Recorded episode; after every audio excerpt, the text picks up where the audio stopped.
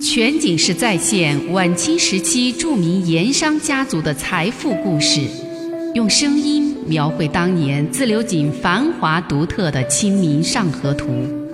据王瑞小说《盐商世家》改编，悦享九零八自贡文化旅游广播为您倾情演绎《自流井往事》。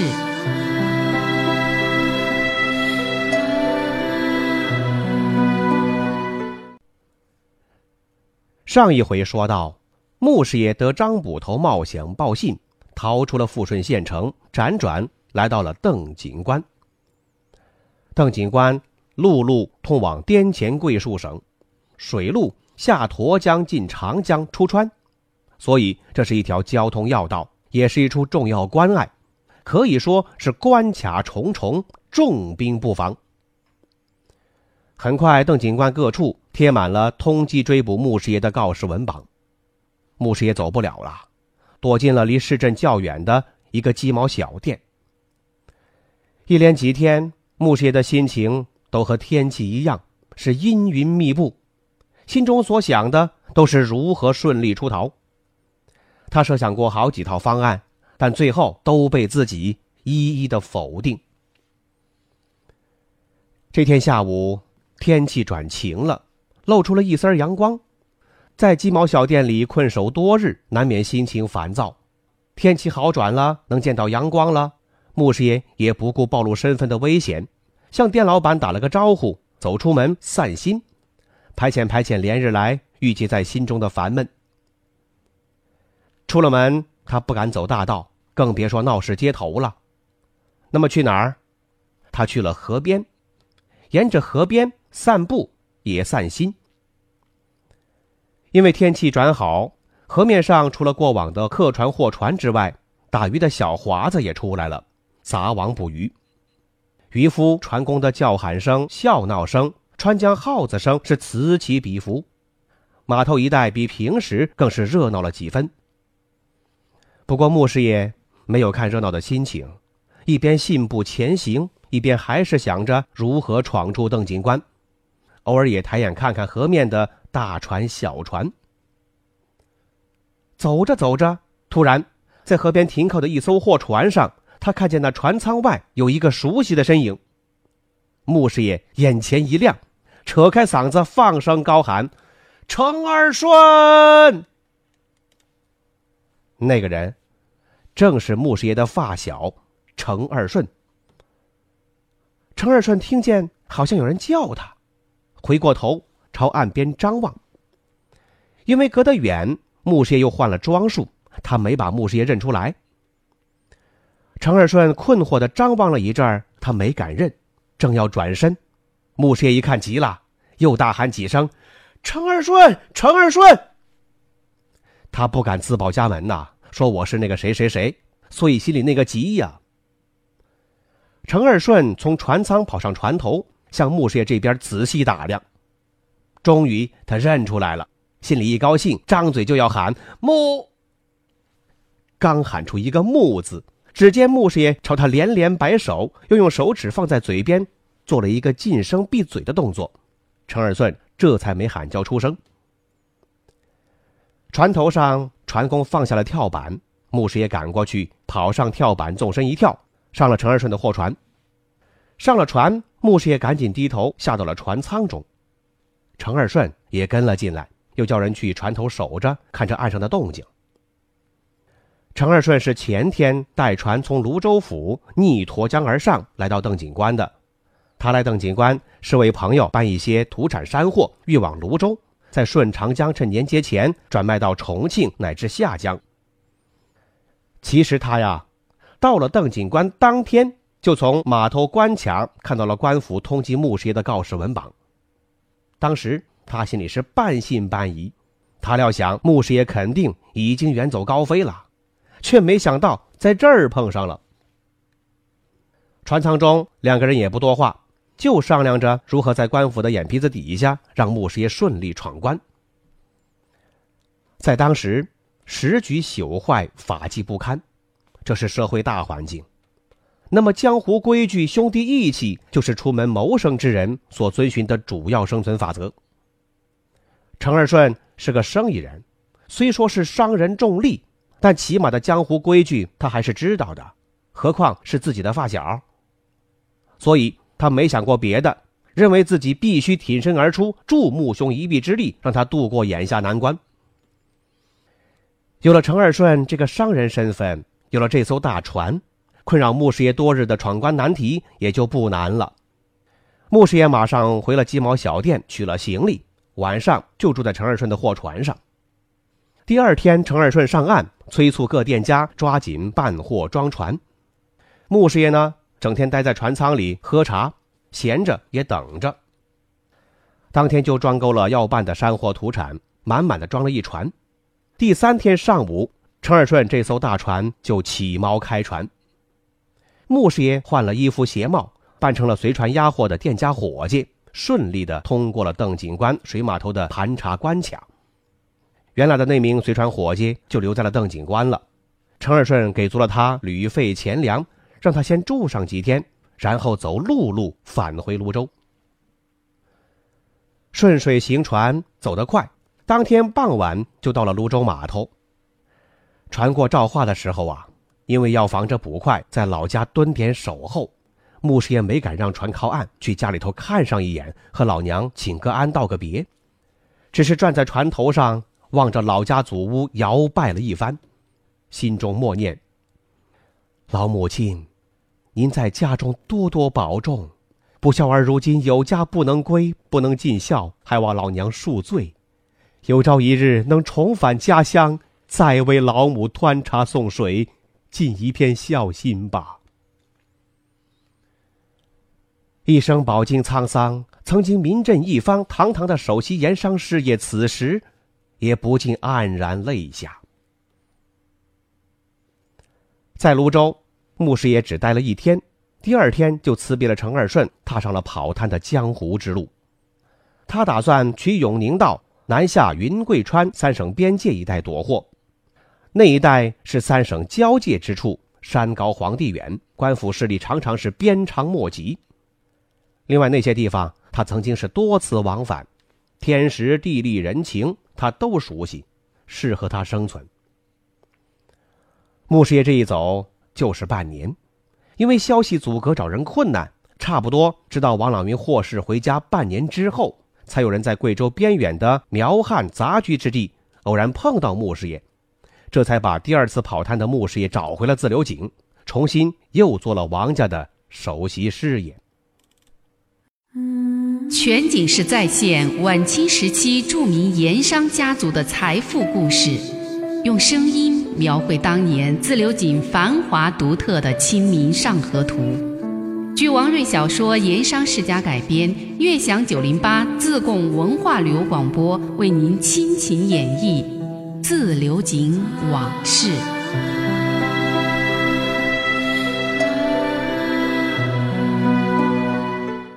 我们再说省城这边，已经是到了三九天了，天气是一天比一天冷。那一阵寒风从西边不断的吹来，在广阔的成都平原上无遮无拦，似乎带着西岭雪山山顶上终年不化的千年积雪的寒气。如果此时待在街头院外，要不了多久就能感到那寒气让人全身冰凉，钻心透骨。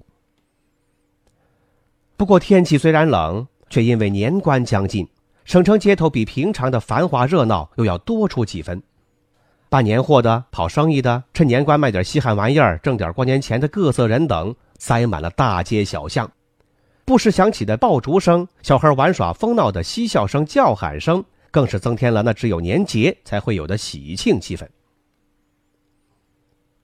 文子树站在大院天井里，抬头望了望阴沉沉的天色。像是自言自语，又像对什么人闷闷的说了句：“看这天色，天气再冷下去，怕是要下雪了。”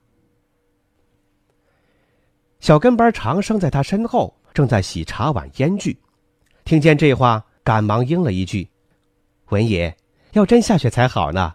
下了雪又可以打雪仗，还可以推起雪来去院子里做雪人那才好玩呢。”看文子树没吱声，长生又说：“雪下大了，还可以多拿些家事，在院子里接干净的雪水，装在坛子里存起来。到了夏天再取出来，我给文爷煮正宗的雪水泡茶喝。大热天喝雪水茶，那才叫个爽快，足够文爷喝上一个夏天才好。长生这一说，让文子树多少有了些兴致，他和善的朝长生笑了笑：“呵呵呵，雪水茶倒是真的好喝。”上回在青城山道观里，那老道招待我等喝的就是雪水茶。据说是青城山冬季有雪时，派人专去山顶上取那最纯净的雪水回来，用大坛子封在道观山洞里，到了春夏时令才开封出来煮茶。那水真是好水呀，泡出的茶水真是甘甜清爽，真是一绝呀。看文子树情绪好了点儿，长生连忙又问：“文爷，等会儿还是把火盆送到书房里来？”文子树点点头：“就送到书房里来吧。”说完，转身回了屋里。没一会儿，长生就把洗干净的茶碗烟具送到了书房，又搬进来一个势头正旺的大火盆。阴冷的书房里顿时有了几分浓浓的暖意。长生又提来一壶鲜开水，把文子树每日必喝的蒙顶毛峰给沏好，才回头对文子树说：“文爷，您慢慢喝茶，有事叫我一声。”随后掩门而去。小跟班长生年纪虽说小，却很懂事啊。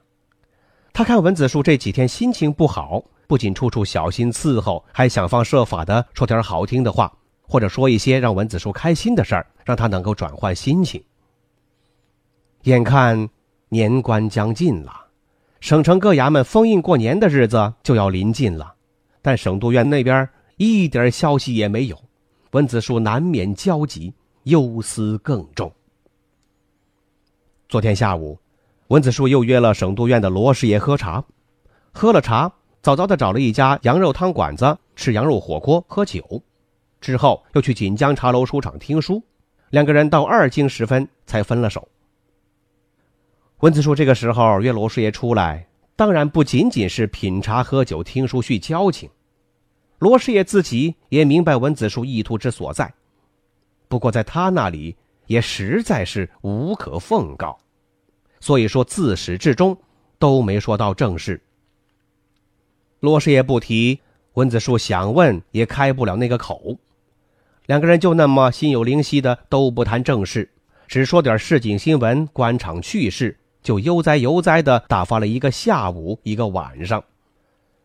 直到说书散场，从茶楼下来，快走到街边准备打交分手、各自回家之际，温子树才望罗师爷问了一句：“还没有动静？”罗师爷说：“一点动静都没有。”温子树又问。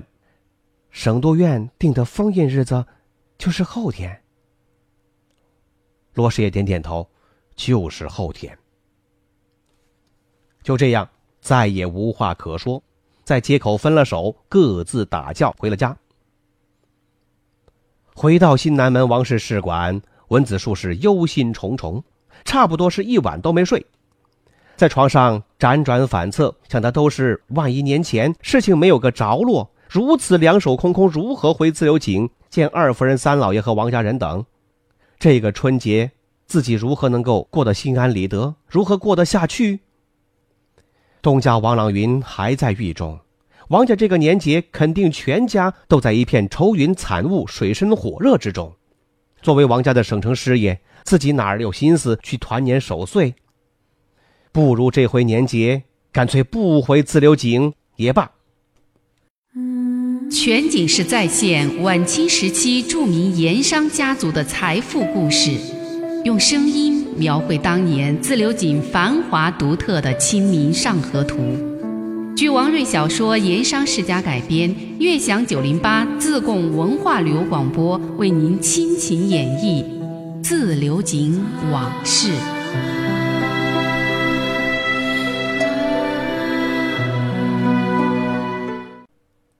在富顺县城事发的第三天，文子树才得知富顺县城里发生了如此大的事变。那是孙跛子派出了报信家人快马赶到之后，才得知了确切消息，以及县衙捕快上大安寨缉捕穆师爷的种种详情。头天下午，省督院罗师爷派人带信过来找他，恰逢文子树跟几个朋友去青阳宫喝茶了，错过了。第二天上午，文子树托人给罗师爷送信，两个人约定在茶楼包间碰了面。罗师爷这才详细谈起了省督院收到了富顺县衙陆基关于这次大案的官方快报。尤其让文子树担心的是。陆基在公案中正式提出了要求，把王朗云等水利局案犯借犯进省的处置方案。文子树连忙向罗师爷打听：“骆中堂持何等态度？”骆中堂什么话也没说。哎，骆秉章这个态度让文子树稍稍感觉宽心。文子树暗想。幸亏前几天那笔八万两银子的赈灾款办得及时，毕竟八万两银子对朝廷救灾急需也不是一个小数。他骆中臣这个省督也给朝廷争了面子，也给他骆大帅长了脸面，也给四川长了脸面。然而朝廷那里一直没有动静，眼看年节封印的日子临近，文子树真是火烧眉毛，坐卧不宁。时近中午，天色越来越阴沉，似乎要下雨。冷风从锦江边上一阵阵吹过来，吹得纸糊的鸽子窗户是哗哗直响。文子树把火盆边上暖着的茶炊提了起来，正往自己的茶碗里续开水，突然门外走道上传来脚步响动之声，并伴随着小跟班长生急切而兴奋异常的叫喊声：“文爷，文爷，快点出来，快点儿！”文子树不知道发生了什么事儿，他放下了手里的茶碗，正起身离座，长生已经是高兴着、慌张的推门而进。文爷，搞快点儿！大门口来了送皇上圣旨的钦差，正候着文爷你去接皇上的圣旨呢。长生那还没有完全脱去稚气的脸上满是惊喜和兴奋。长生跟文子树来省城只不过两三年光景。还从来没碰见过官府人物送皇上圣旨的事情，这在他看来那是天大的荣光啊！刚才在门房又碰见从京城赶来省城的两名武奔，刚下马，说是送皇上圣旨的。长生是又惊又喜，赶忙跑过来向文爷报告。他小小年纪也闹不清送信的武奔和钦差的区别，只听到古戏和说书中一般都说皇上传圣旨的是钦差。所以才把门厅处等候的武奔说成是钦差。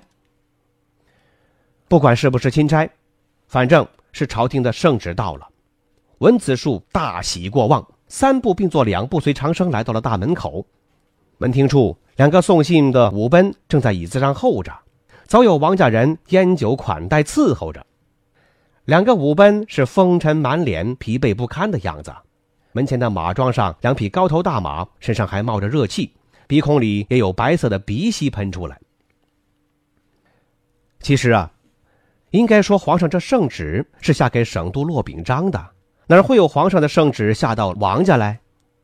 不过呢，因为这圣旨内容事关王家，所以两个跑了八百里官报的武奔，在正式省督院交差之前，先来王家使馆报信贺喜，为的是讨赏银。见主事的文子树走了出来，两位武奔恭顺的起身见礼，递上了王氏家族王开甲从京城复来的一封短信，又对文子树说：“关于王朗云的皇上圣旨已经下了，他等这就是送皇上圣旨的，正准备送往省督衙门。”文子树一听，心中一块石头落了地，满面春风的让手下人给两位武奔安排赏银红包。平时。这种红包银子一般都是十两左右，顶多不超过二十两。今天可不同啊，是至尊至贵的圣旨，又临近年节了。文子树特别吩咐下去，让赏银又翻了一倍，每人四十两银子的红包。两个官差得了如此厚礼，高兴的嘴都合不拢，连声称谢，高兴万分的翻身跃马而去。文子树这才回屋看王开甲的来信，信写的匆忙，内容也简短，主要说皇上太后对王朗云捐八万两银子助阵之举很高兴，也甚为赞赏，皇恩浩荡。